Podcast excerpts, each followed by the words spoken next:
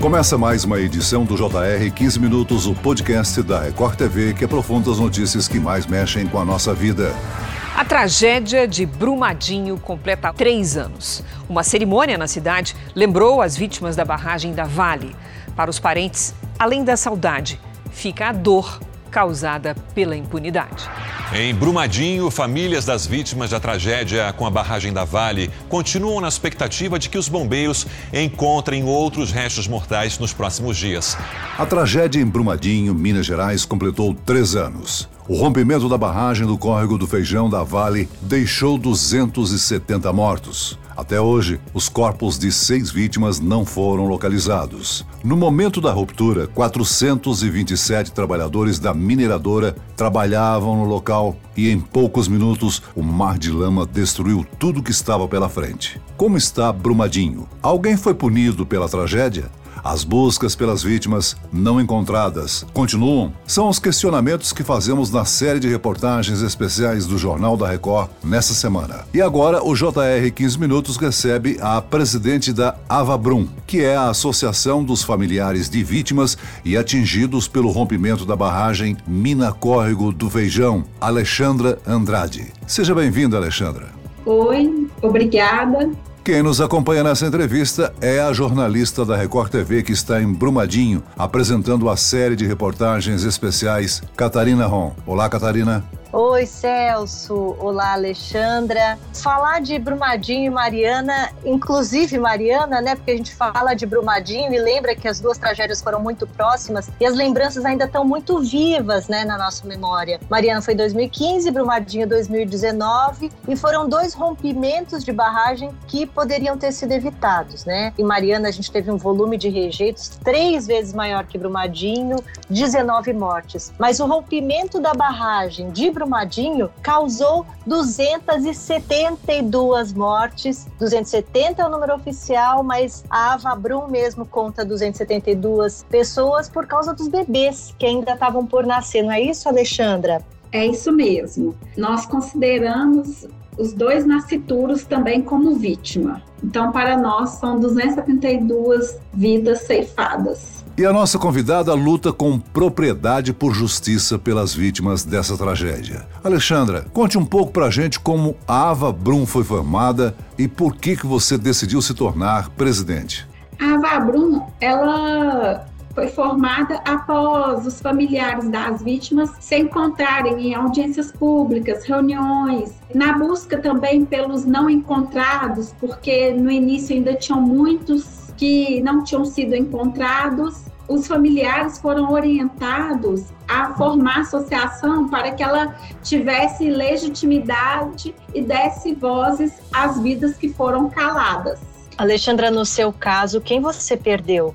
Eu perdi o meu irmão mais velho, Sandro, perdi meu primo, Marlon, e perdi também vários amigos. Na cidade de Brumadinho, né, onde a gente está, todo mundo conhece alguém ou tem algum parente que morreu nessa tragédia, né? Mas a gente sente em Brumadinho que, assim, passados três anos, as pessoas estão tentando se reerguer, voltar à vida normal, quer dizer, o turismo continua de uma certa maneira, né? Tem o Museu de Inhotim, que ainda recebe visitantes, muitos por ano, mas a cidade ainda vive sob esse estigma da lama, não é isso? Que, que você acha que mudou em Brumadinho nos últimos três anos?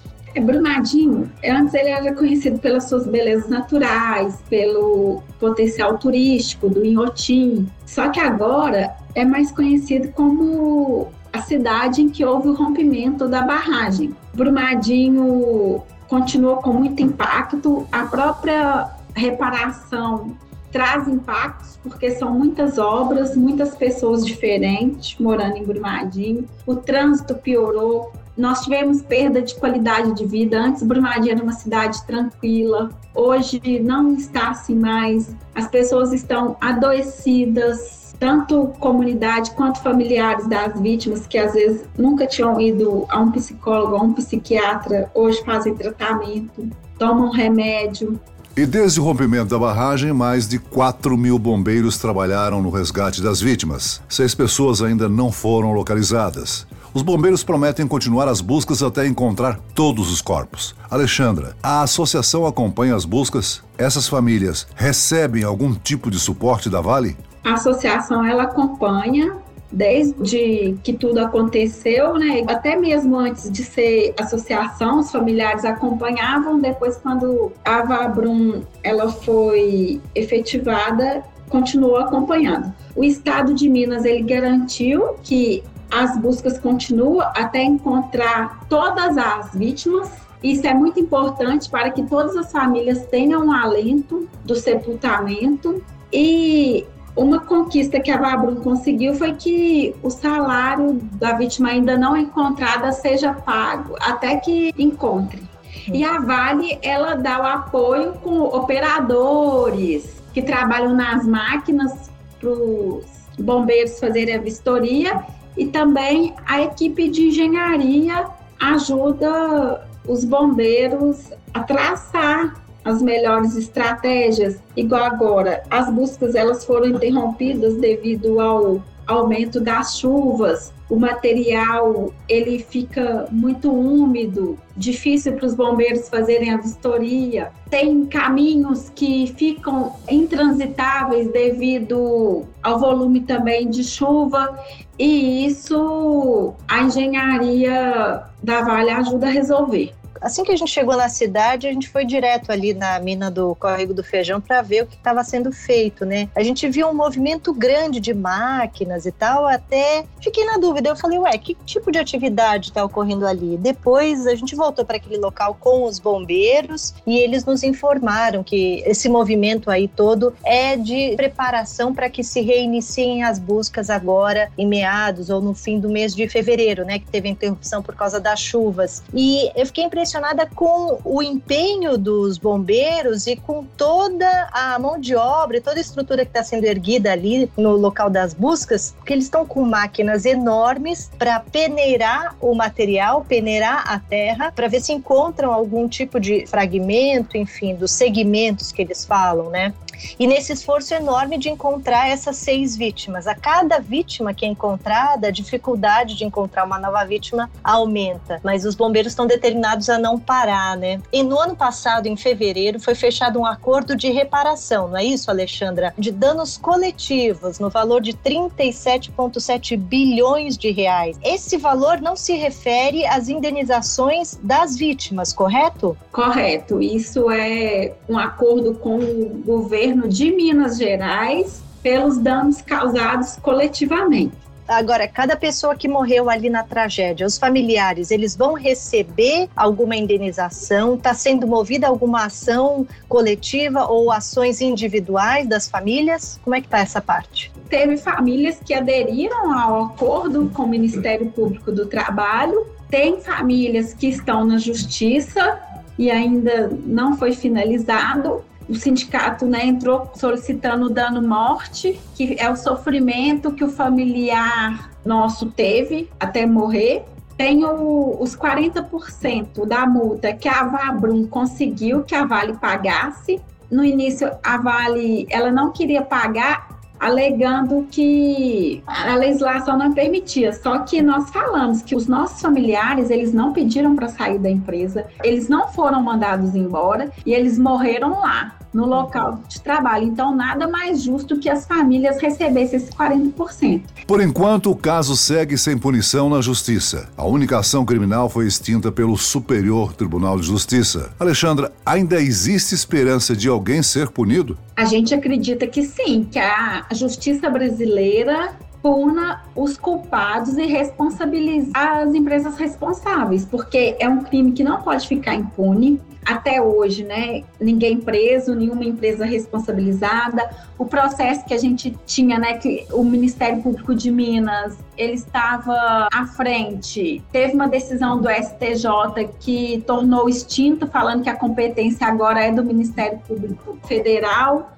Então, a gente espera que haja punição, porque 272 mortes não pode ficar impune. A Vale sabia, tudo isso também, quando eles resolveram negociar a compra e venda do laudo de estabilidade da barragem e, consequentemente, negociaram também a vida ou morte de nossos familiares e dos sobreviventes que trabalhavam na mina na época. Então, sim, tem que ser punido e a gente acredita que a justiça brasileira vai punir A gente gostaria que o processo continuasse no Ministério Público de Minas Gerais, porque ele já estava em andamento e o nosso medo é que indo para o Ministério Público Federal tenha que começar tudo de novo e atrás ainda mais. E a gente espera também que, se for para o Ministério Público Federal, que aproveite e atue junto com o Ministério Público de Minas que todo o levantamento que foi feito até hoje e que consta no processo seja aproveitado. É, na verdade, essa questão aí da paralisação do processo, a gente está mostrando uma reportagem de sexta-feira, porque foi uma estratégia da defesa de um dos réus, né? São ao todo 16 réus, 11 da Vale, incluindo o presidente na época, que era o Fábio Schwartzman, e cinco da Tuvsud, que foi a empresa que fez o laudo atestando a segurança da barragem.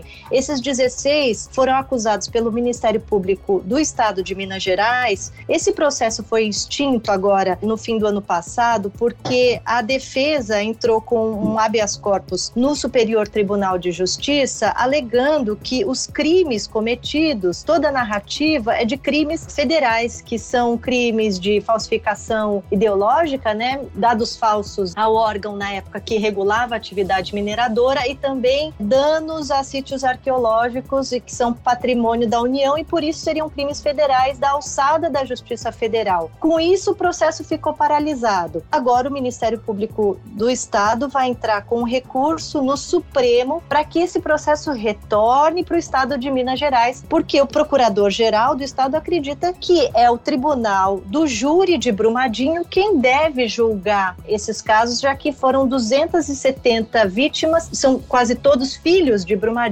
é que foram mortos nessa tragédia, não é isso, Alexandra? Você acha que o júri de Brumadinho é o que teria a competência para julgar esse caso? Sim, nós acreditamos e é o que nós queremos, que venha a júri popular em Brumadinho, porque são 272 vítimas né, desse crime hediondo que tiveram suas vidas tiradas de forma terrível e abominável, foram enterrados vivos na lama. Todos estavam vivos até o momento do rompimento da barragem. E tudo isso porque era mais barato e lucrativo para a empresa deixar morrer. E este é um dos processos criminal mais importantes do país atualmente, que se encontra já paralisado há três meses, em termos do que ele foi, das consequências que trouxe e ainda está trazendo, nós precisamos que isso seja resolvido o mais rápido possível e que a justiça fique bem atento às manobras para retardar o julgamento desse processo criminal.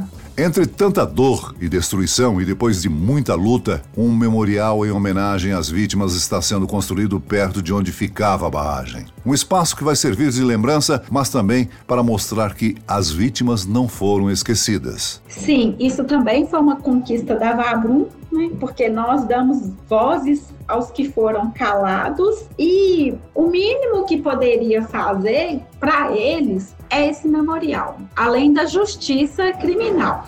Lutamos também para não repetição do crime, para que mais famílias não passem pelo que nós estamos passando e que o que aconteceu em Brumadinho nunca seja esquecido e que essas vítimas sejam honradas e lembradas. Catarina, ao longo dessa semana você tem retratado a dor, a angústia dos parentes das vítimas, mas também o forte impacto ambiental dos rejeitos no meio ambiente, que acabou ampliado pelas enchentes que ocorreram no mês de janeiro. O rio Paraupeba está morto, não é mesmo?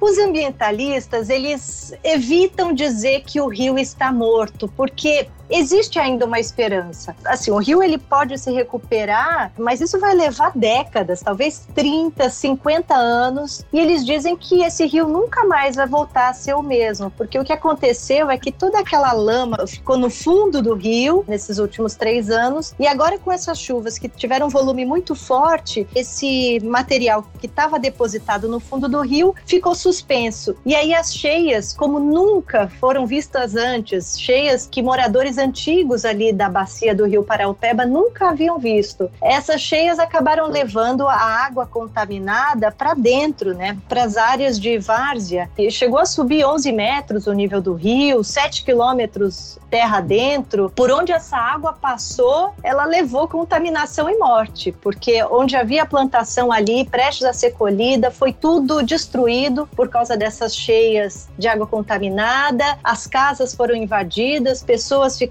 com problemas de pele, com doenças. A tragédia de Brumadinho está causando vítimas até hoje. Muito bem, nós chegamos ao fim desta edição do 15 Minutos. Eu agradeço a participação da presidente da Associação dos Familiares de Vítimas e Atingidos pelo Rompimento da Barragem Mina Córrego do Feijão, Alexandra Andrade. Eu também agradeço o convite e a participação da Avabrum. E agradeço a presença da repórter da Record TV, Catarina Ron. Obrigada, Celso. Obrigada, Alexandra.